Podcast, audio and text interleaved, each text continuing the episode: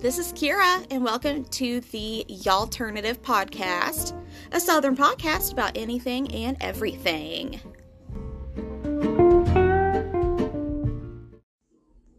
Hi, guys, welcome back. Hope you guys had an awesome weekend. Um, I spent it with my boyfriend, and we ran some errands and hung out with our cats and cleaned the house. And then I bleached my hair a little more um, she's not great, but uh, she's getting there. Um, today, I wanted to talk about my accident. Um, huge impact on my life. It has been a little over 10 years since it happened. And, um, yeah, if you don't know me, I had this huge accident, and we're going to dive into it here in just a minute. Um, but those of you that do know about it, it is st- it's hard to believe that it's been so long. Um, you know, now I'm I was 17 when it happened, of course, now I'm 27 and to be an adult with this child like this, I mean, childhood trauma that's, you know, happens at the beginning of your budding life it is um it sucks. I'll just be honest. It just sucks. You you take it for granted having I, I'm just going to tell you guys anybody that did not have major trauma happen to you in your teenage years or in your high school years um you really had an advantage um having this traumatic experience. I'm 27 it, I'm still held back from my accident. I'm still held back from everything that happened to me. Um, I'm still getting my life together and I'm still having a hard time dealing with what happened to me. Um, but yeah, let's dive into it. Let's let's get this rocking and rolling. Um, so I don't even need no- notes on this. The past couple ones, the the Betty White Golden Girls episode, my sex sells episode. I did have a couple little notes off to the side. This one, I I've told the story probably a, a thousand times already. Um, I don't need notes. I I mean it, it happened to me. Um, so yeah, I'm gonna drink some chai latte, which I got at Highland Station in Marshall, North Carolina. They are fantastic. They have amazing empanadas, and their chai latte is one of my personal favorites that I've ever had in my life. Um, they're the bomb deity. If you're out in Marshall, stop by and see them. They're awesome. So if I pause to drink something, that's what I'm drinking. Uh, that's today's drink of choice. Um, but anyway, yeah. So uh, September 12th, 2011, um, I was with my boyfriend at the time. His name is Mikey. And we were on our way to the Mountain State Fair. Um, I'm going to pause for two seconds because this is definitely a trigger warning for anybody who um, may have been through a traumatic accident, car accident, been through um, the hospital or rehab facilities that have, um, you know, negative experiences with them. Um, I do talk about my mental health in this a little bit. I'll probably talk about my mental health in one just kind of in general on its own. Um, but it does definitely impact this story. So trigger warning for any of that sort of thing. Um, yeah. So if any of this is going to be uh, a little uncomfortable or anything like that, and I mean, and I'm going to talk like medical jargon. I'm going to talk about like in depth what happened to me. Um, so if any of that may be jarring, um, don't want to ruin your Monday, um, probably not the episode for you today. So anyway, uh, we had left school. We were on our way to the fair, and we were taking some back roads because I hate I hate the interstate, and Mikey did too. Um, and we were just kind of hanging out. We were killing time because our friends weren't even really going to be there for a little while. So we kind of were just killing time before we were going to meet them. Um, but we were at a red light and we were behind a school bus. Um, it was after, like I said, it was after school, so we were behind a school bus. We had a long line of traffic behind us, and we were at a red light behind the school bus, and there was all of a sudden we're just talking, just chatting, and uh, we just feel like a jolt, like a push. Um, and we kind of look at each other like, what the hell was that? And then we were like, is did did the person behind us just hit us? And they we didn't see them getting out. We were in a 2000 I think a 2003 GMC Jimmy. So, and if you knew if anybody knows Mikey or knew Mikey at the time, you knew he didn't give a shit about his vehicles that much. Like that Jimmy, you know, it was definitely a plate vehicle.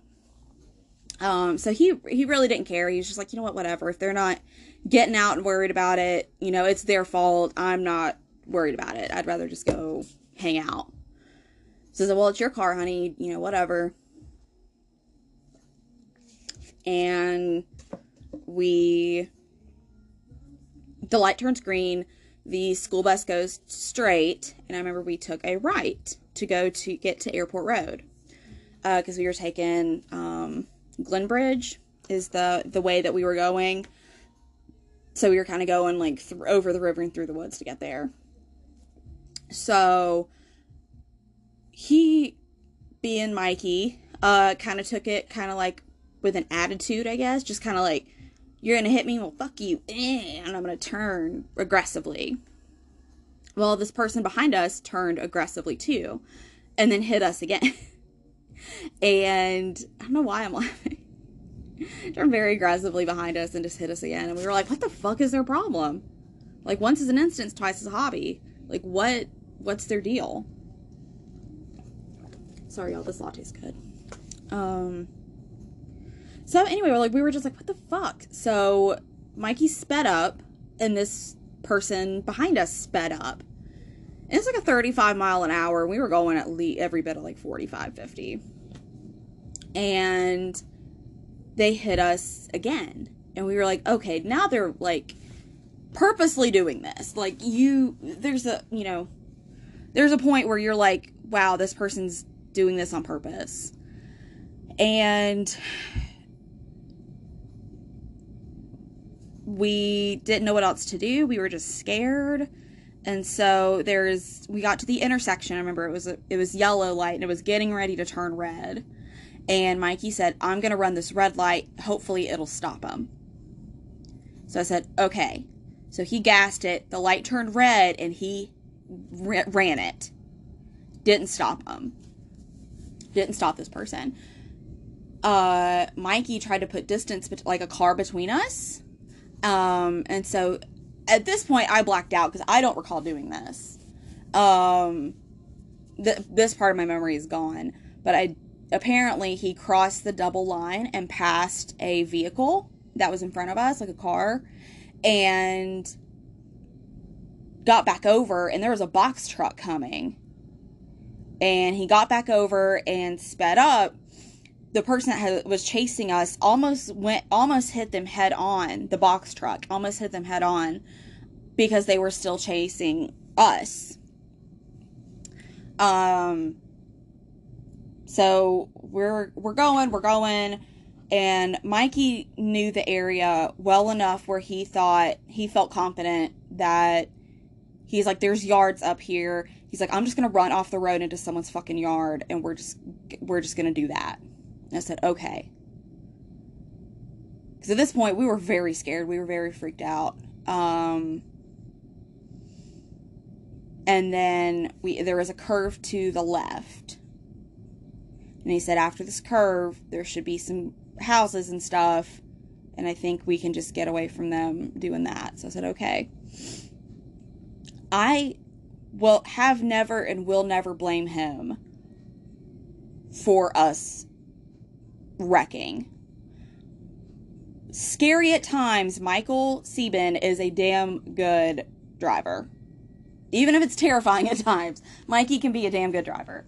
And at the time, I had all the confidence in the world that we were going to get away. but she hit us one more time and we went through a guardrail and we flipped upside down into someone's house and we were pinned in the vehicle um, it took them two hours to cut us out we were pinned for two hours and this is like four o'clock in the afternoon on, on september um, i remember hitting the guardrail and then i remember waking up and i remember it was dark and I couldn't move. And I immediately started panicking because I couldn't move. And I remember I screamed for him and I heard his voice. So I was like, okay, he's. And I, I remember asking him, Are you okay? I love you. Are you okay? And him asking me if I was okay. And I was just like, I don't know what's going on. He said, I don't know. Um, then we could hear people coming and um, we were like, help, get us out of here, get us out of here, help us. And no one could help get us out. And then we heard siren, and then I think I blacked out, and then woke up and there were sirens, and um, I cannot.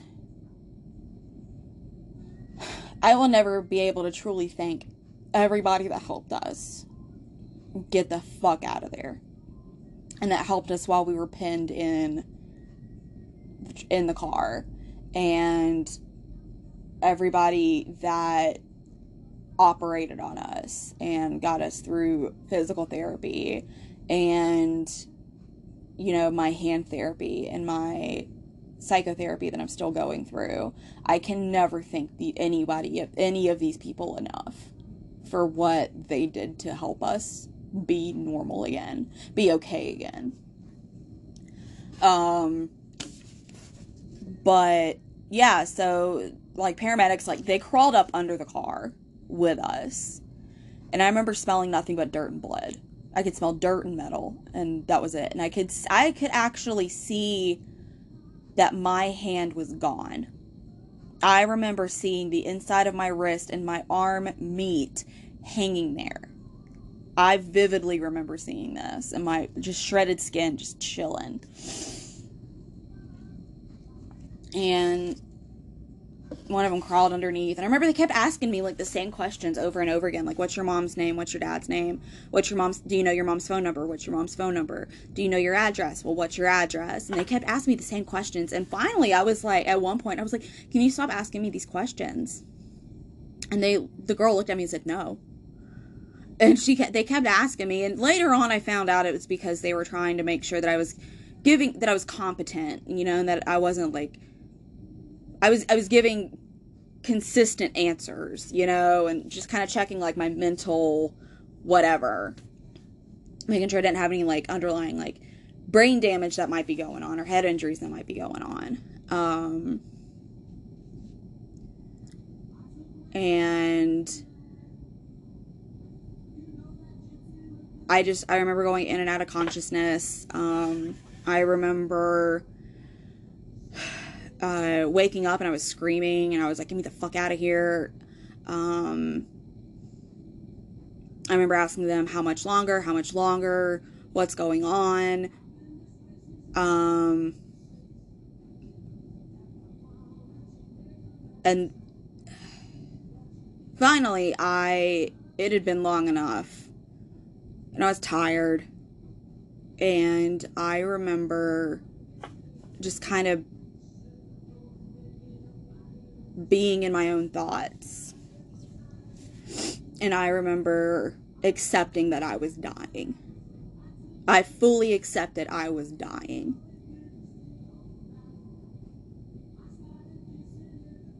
And that's a terrifying feeling. Um, to, to, to face death, to literally be looking it in the face and to be thinking, especially at such a young age, being only 17. And I had just turned 17. My birthday's the end of August, and this was beginning of September. So I, you know, I'd only been, it only been like three weeks since my birthday. so to be facing death in such a way at such a young age I I still have a hard time coming to terms with the, with that fact. Um, like I know I know that I did. I know that I did. But I still have a hard time accepting that at at 27 I still have a hard time thinking, "Wow, you were ready to die." Looking at myself in the mirror and thinking, "You were ready to die. You were ready to get this over with." And that's basically what it broke down to. I said, God, I got to level with you. I'm done. I can't do this. And I prayed for three things. I prayed that my family would be able to get over it. And prayed that Mikey was going to be okay and he would make it through and be all right and he'd be able to move on. And I asked that my little brother and my sister would know me and know that I love them and remember me.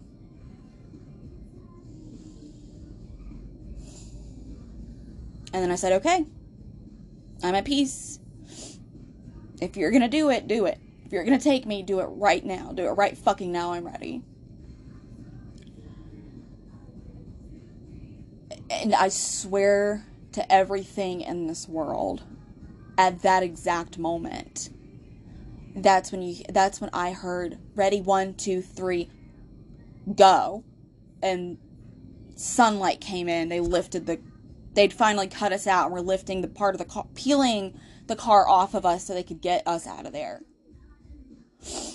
or get me out you know and it was immediately just sunlight came pouring in and i remember trying to get to move and they were like no no no because i was like okay I've been here two hours. I'm just going to push myself up and there you go. And I'm just going to walk away from this. No. No, I couldn't move. I couldn't do anything. And they lifted me up. And I remember thinking, like, feeling like I was flying through the air because I couldn't feel their hands. I couldn't feel arms, none of that. I, it just felt like I was flying through the air backwards. And that's when they got me on the gurney. And I remember closing my eyes because the sun was bright. I remember closing my eyes. And I opened them again, and I remember seeing a fire truck and people standing all around me. And they cut up my favorite pair of American Eagle jeans. my favorite pair of fucking jeans that I've ever had. They were so comfortable. They were so cute. Um, and I remember them cutting them up cutting them off of me. And I remember being disappointed, like, man, I like those pants. Fucking priorities, right? Your hand's missing, ma'am, but uh, we had to cut up your pants. So, anyway, I black out. Next thing you know, next thing I know, um, I'm getting pushed into a helicopter and then I blacked out and then I woke up again and I said, "Where am I? Where am I?" And the person was like, "You're in Mama. You're in the helicopter. We're airlifting you to Mission Hospital." And kept asking me qu- the same questions that everyone else had. What you know? Hey, what's your mom's name, by the way? What's your what's her phone number? And I remember saying, "Oh no, I can't be in here. I don't like heights." And the person looked at me and goes, "Well, baby, I hate to tell you, but you're here." and we're on our way. and I remember just being like, "What? But I don't like heights." Like, girl, you just accepted that you are dying, and you're going to complain that you're in a helicopter against your will. Girl, give me a break. So, anyway, I pass out again, and I wake back up and I remember waking up and they were taking me off the helicopter. We had just landed. And if you've ever been to Mission Hospital, you know that breezeway that leads over from that landing pad. And I remember there is this big old black woman. And, you know, just the ones whose voices just make you feel like you're getting a hug when they talk to you. And she said, "Baby, you you made it. You're going to be all right. Baby, you made it." And I didn't wake up again until I was in ICU. I didn't wake up for a few days. um,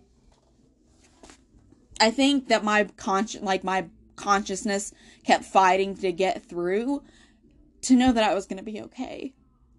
Um,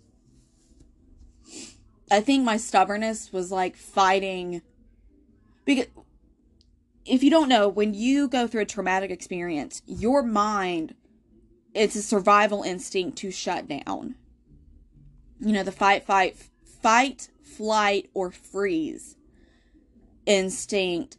Your brain wants to wants to shut down. If something is happening to you and you cannot fight it, you can't run away, then that's when it'll freeze and your brain will basically just shut itself down to preserve your mind's longevity to okay well if we don't remember this experience then we'll be able to we'll be able to recover better and easier and quicker. So your mind is very forgiving in that sense that typically when something hap- bad happens to you you won't remember. Which can be a good thing and a bad thing depending on who you are and the circumstances um, but I think my nosy, stubborn ass had to know what was going on. And I think that I needed to know that I was going to be okay. And I think that if I, I think that I, that once I knew, okay, you're at Mission Hospital, you're going to be okay. And then that was that. And I didn't wake up again until um, a few days later. It happened on Tuesday and or Monday. I don't remember. I don't remember. I'd have to look at a calendar. But I didn't wake up until like Saturday. and I was in ICU. I was in ICU for about a week. Or so, about a week, eight days maybe. And then I got moved up to trauma floor. Um,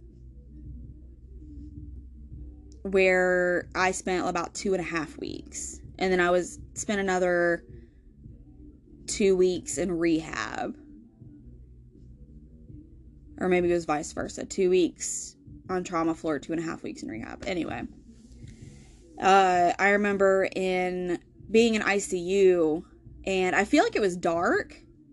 My mom said it wasn't, but I feel like it was dark. When that's like nothing but the TV on and uh my mom and a nurse were like wash like wiping off like the dead blood and like washing or the dried blood. Like we're trying to get it like off my body and like out of my hair. Um and that my mom was like massaging my scalp. And i remember just being like this is better than sex. I've never had sex but this is better than sex. And my mom just laughing. I remember that uh, I remember a couple of my friends coming by in ICU. Once I was awake, I remember um, like some of the girls from dance class came by and said, "Hey." Um, I remember Holly. I remember my friend Holly coming a little bit. and I remember Holly a whole lot, but I remember I remember Holly a little bit. Um, and her mama. Um, then I got moved up to trauma floor. That's when I was awake more and really started to figure out what happened to me. That's when I started learning okay, well, it was, you know, your hand had to be reattached. Um, funny story, just speaking about the reattachment.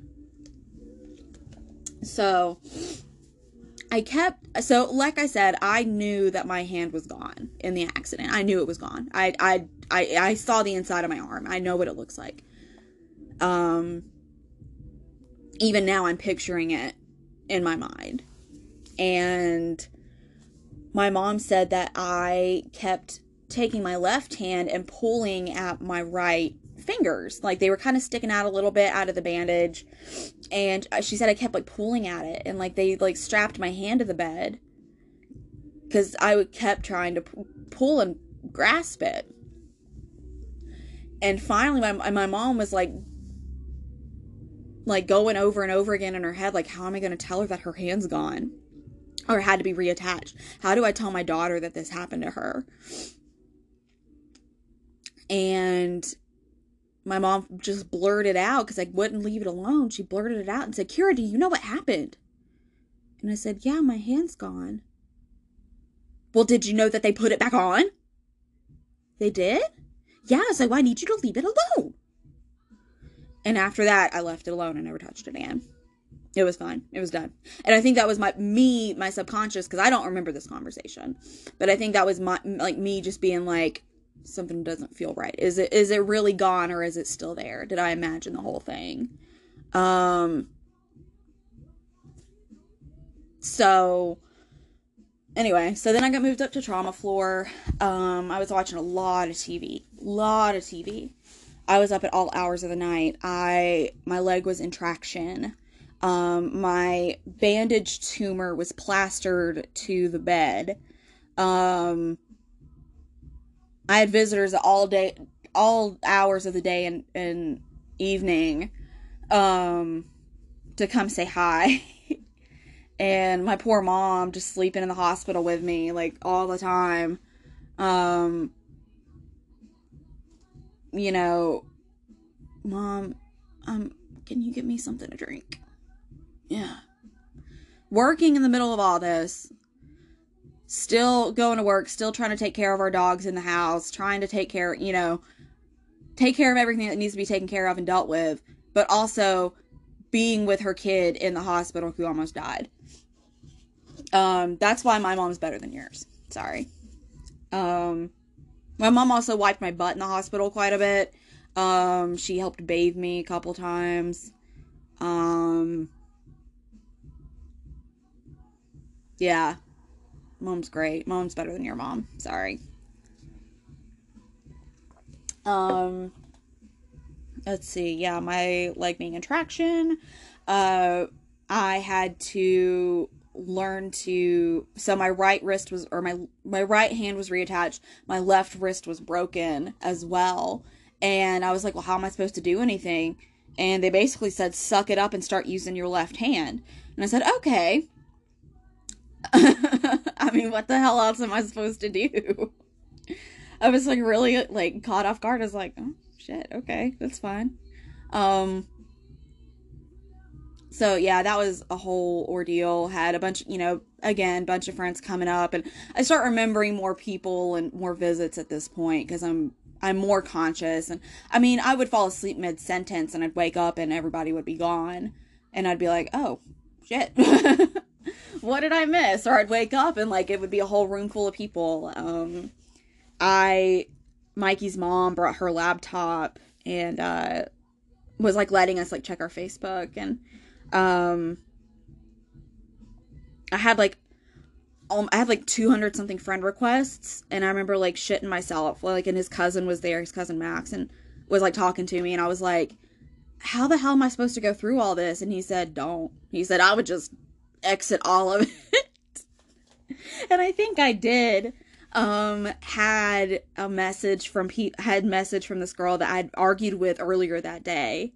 And she sent me this message on Facebook. I was like, I know you're in the hospital, but like, I'm so sorry. I feel so bad that I yelled at you and like you were just sick and I feel bad. And oh, that's another thing. I was sick that day. I was sick and I did not want to go to the fair. But Mikey said, yeah, but the next time we go, we're going to go with your mom. And like, this is really our only chance to go, like, with you and me and our friends.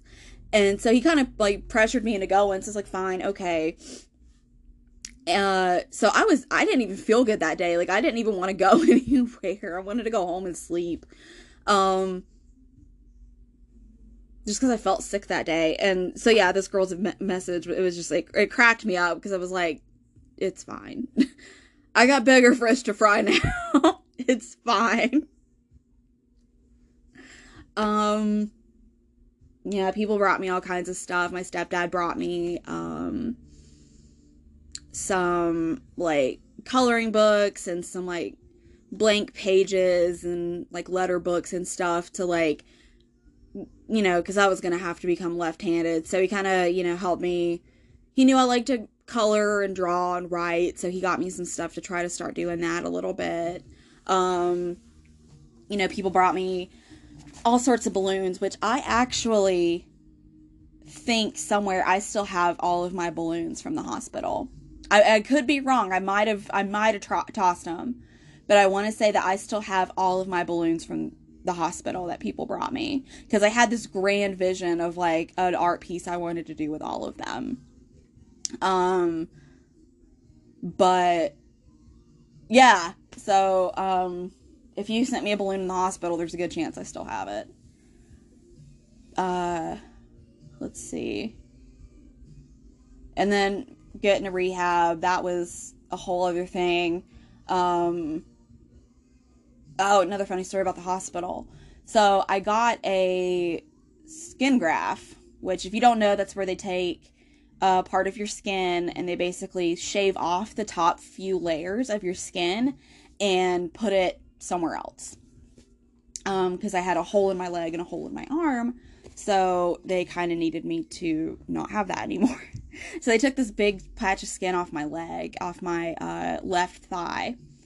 And I guess they figured it's already scarred up. We'll just do this one. um, let you have one norm, completely normal leg and just one, you know, completely fucked up one. Um, so the day that they did it, I guess I misunderstood exactly what was going to happen. Uh, because when I woke up in recovery after the skin grafts and debridement and stuff, they were, I felt my leg. And I was like, oh, it's all warm. Like I, I pissed myself because I just got my catheter catheter out. So I was like, man, I just peed myself. And so I told the nurse, like, hey, I, I peed. And she's like, oh, honey, it's okay. She's like, we're getting ready to take you up to your room since you're awake. We're going to take you up to your room in just a few minutes and we'll get you changed up and cleaned up. No big deal. And so I was like, all right. Well, then I fell asleep and then I woke back up and they were taking me to my room. And uh, I remember I felt my leg again and I was like, oh shit, yeah, that's right, I peed. and I look at my hand because I'm like, oh, I got piss on my hand. So I look at my hand and it's bloody. And then I jerk off the, uh, yank off the blanket and there's blood all over my gown and the side of my bed. I'm like, what the fuck? I was just like, oh shit, what happened? What's wrong with me? What's going on? Why am I bleeding? What's wrong with me? And the male nurse that was walking me back from recovery was like, honey, it's okay. You just, he's like, it looks like you had a skin graft and that's your donor site. And I was like, the fuck is a donor site? and he said, let's get you changed up and we'll talk about it, okay? And I was like, okay. And I was crying because I was like, I'm dying again. so then I get in there and they change change my gown and my sheets because there is blood all over it. And so the nurse comes in, you know, explains to me exactly what the deal is with a skin graft. And so then I understood a little bit better and was like, God, holy shit. I was just like so like mind blown what is happening right now. Um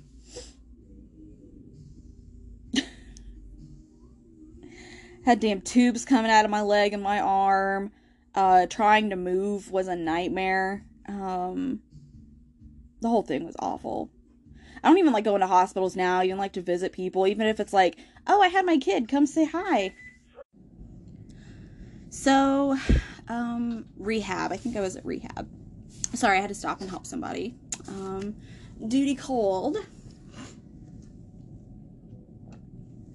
Uh, so, rehab rehab was interesting. I I did get to see uh, friends. I didn't. I saw more friends in the hospital than I did in rehab, which I think is kind of interesting. Um, it was literally sun up to sundown, like constantly. Like I would wake up with therapy. Um, I woke up doing like occupational therapy. Occupational therapy is any therapy that helps you do normal tasks. So, brushing your te- like relearning how to brush my teeth with my left hand. That's that was occupational therapy. Um, getting dressed, brushing my hair was OT. Um, And hand therapy is part of occupational therapy um, because it teaches you how to use your hands again. Um, so, hand therapy is part of OT. Um, for folks who don't know. And um, yeah, so I was waking up with therapy at like seven o'clock in the morning every day. And I was in a I was in a wing, kind of like my room was like by itself. It was like in a corner. Um, and there were two beds in that room, but just me. And it's because I, I guess it's because I was a minor. Um, my mom or my grandma would stay with me at night. Um, so yeah, and I was. I like to think that it was because um, I was screaming from being in pain so bad. Um, because they were understaffed at the time, and so like their med like medication rounds would take longer, and so I would be like an hour and a half, two hours late on my meds, and I was miserable. and I was just screaming and crying in pain. Um, it was awful. It was so bad. Um, I had like the nurse from hell. She was um, from like Eastern Europe. Um, I, we called her Magda because we didn't know her name, but she just seemed like a Magda. Um, she was very like not aggressive, but very like intense. Um, and her demeanor and like whenever she would do like my wound dressings and stuff like on my skin graft on my leg and like on my donor site and stuff it was just like it was awful um she was just very firm and intense and it was just it it hurt it would hurt so bad and like one time my mom was like i can do it if you just give me the stuff and i think that was kind of like her cue of like oh but she did. She let my mom do it. Um, so then my mom started doing it, and it was a lot better. Um, I got to meet some really cool people though. My therapists were so cool.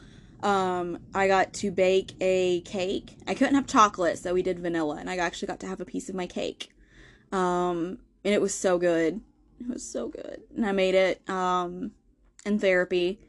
Uh, one of my uh, OTs she um played the trumpet like I do or did. And so that was cool. We kind of bonded over band and music and stuff like that. And then um I forget her name. I know I had Shauna and then I had the other one and I forget her name.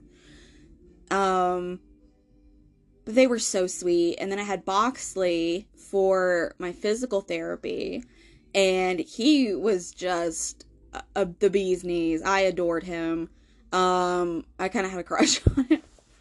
um, he was all tatted up and stuff, and he was just super laid back, and we like this, you know, some of the same music, and um, so that was cool.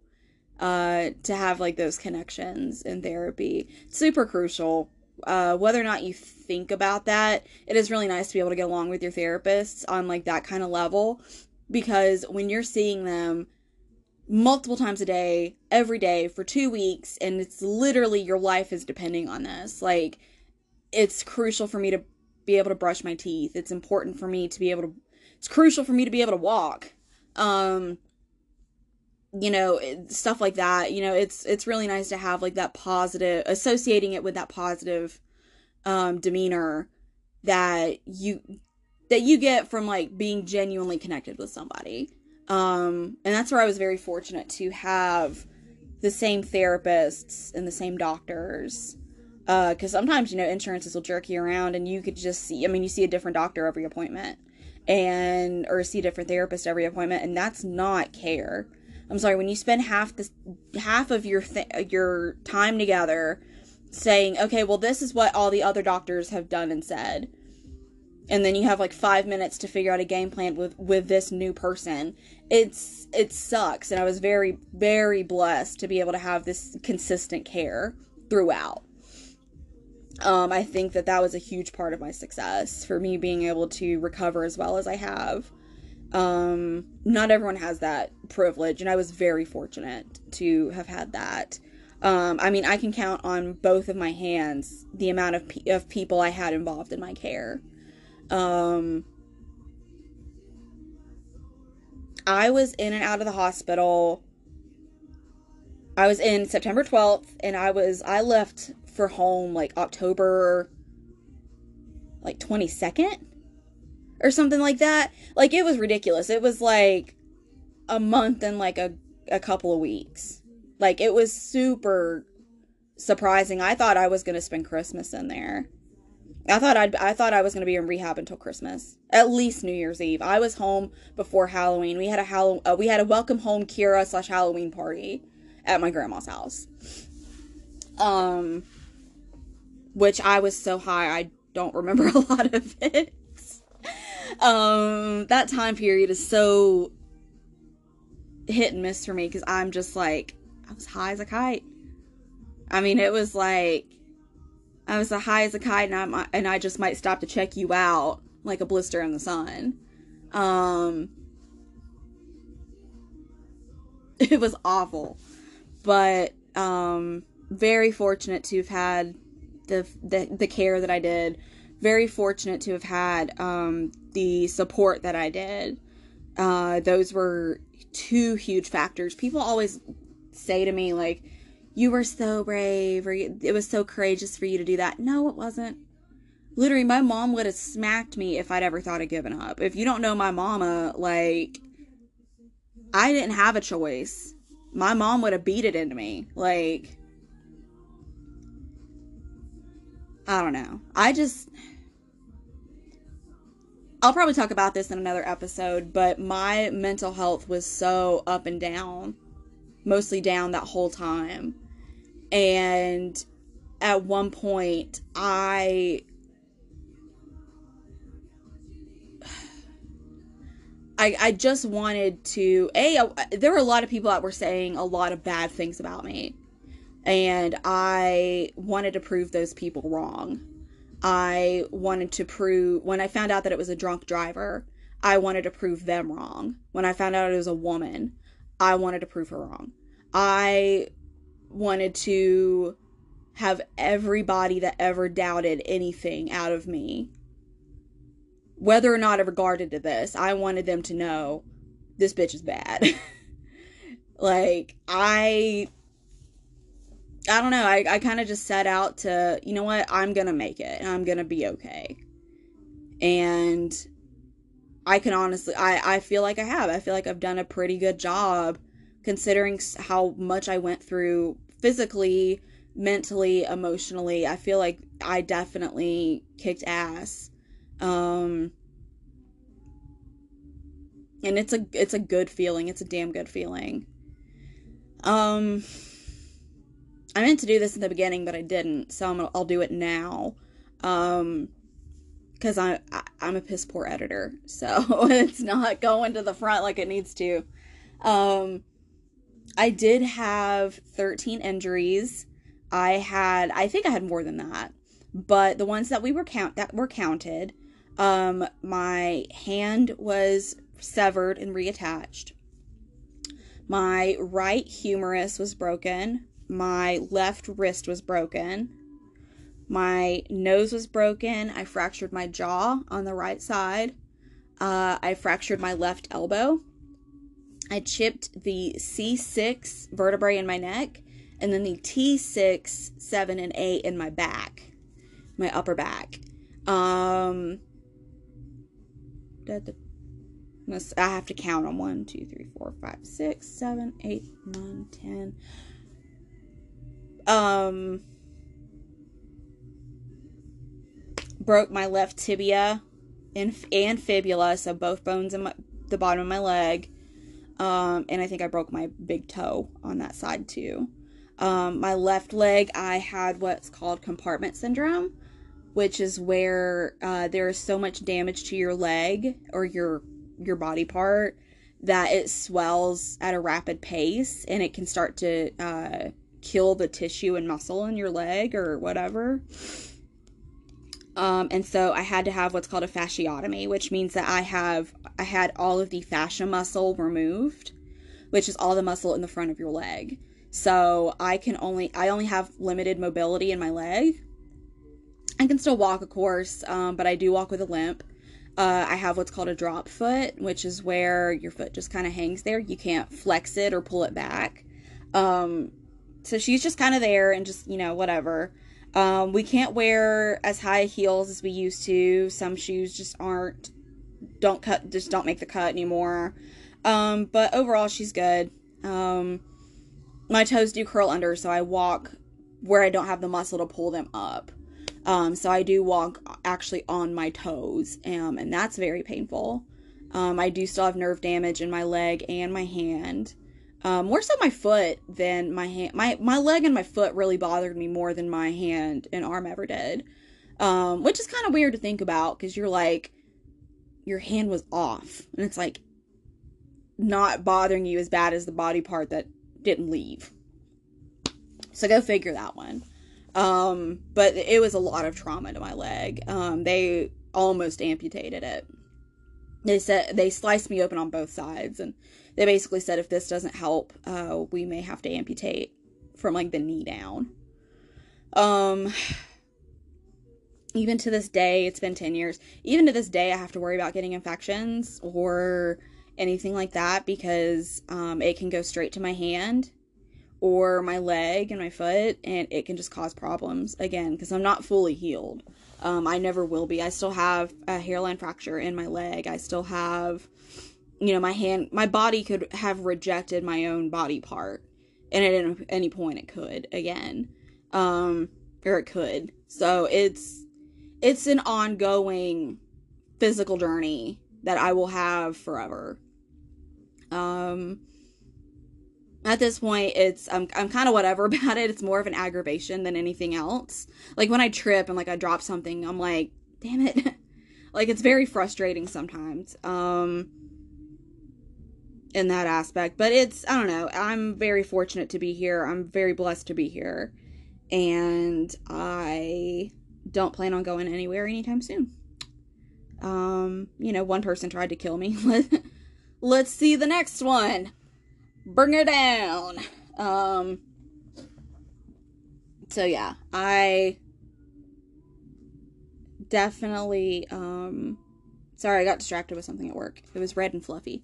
Um, I'm terrible. I'm a terrible podcaster. Why are you listening to me? Um, but no, I am just very fortunate to be here. I definitely don't take anything for granted. Um, despite what people may say, I don't take anything for granted. I don't feel like I do. Um, you know, and I set out to prove people wrong, and I, I think I have. I think I've done that. Um, at the very least, I'm comfortable with who I am, despite everything that happened to me. And that's something a lot of people can't say, and they didn't go through the trauma that I went through. I think I'm a good person. You know, I don't know. I just there's a lot of negativity that that could have come from this and it's just been such an overall positive thing um despite the circumstances um and despite everything else uh despite the fact that it was a drunk driver um you know despite the amount of trauma that I've experienced despite the a mental and emotional toll it took on me and does take on me. Um, I don't know. I I think that it definitely could be worse. I could be worse. Um, and I'm very thankful and appreciative that I'm living the life that I am and that I have the friends and relationships that I do. Um, it is interesting to like meet people that have like never known me pre-accident because there is pre-accident Kira and then post-accident Kira, and it is interesting to like meet people and know that like you never knew me out like beforehand. But then it's also interesting to meet my friends that I've had forever, and for them to be like, I, you know what I used to be like. Um, so that kind of messes with me a little bit sometimes, but it's okay. It, it's fine. um, story of my life, right? It's fine. It's okay. Um, but anyway, thank you for listening. I'm gonna go ahead and end this one for the day. Uh, thanks for listening. Um, thank you for supporting the pod and supporting the pod. Uh, thank you for supporting uh, me in this. Um, I'm still I'm enjoying doing this. I think it's really fun. I am enjoying seeing like the little numbers go up and be like, oh, someone listened. I'm excited. Um, because I'm that kind of person. Um, so no, thank you for listening. I do appreciate it. I do like seeing the little numbers go up. It makes me really happy. Um, so please keep listening. Uh, subscribe, hit the little notifications, the button so you don't miss an episode. Um, and I will talk to you guys later. Bye.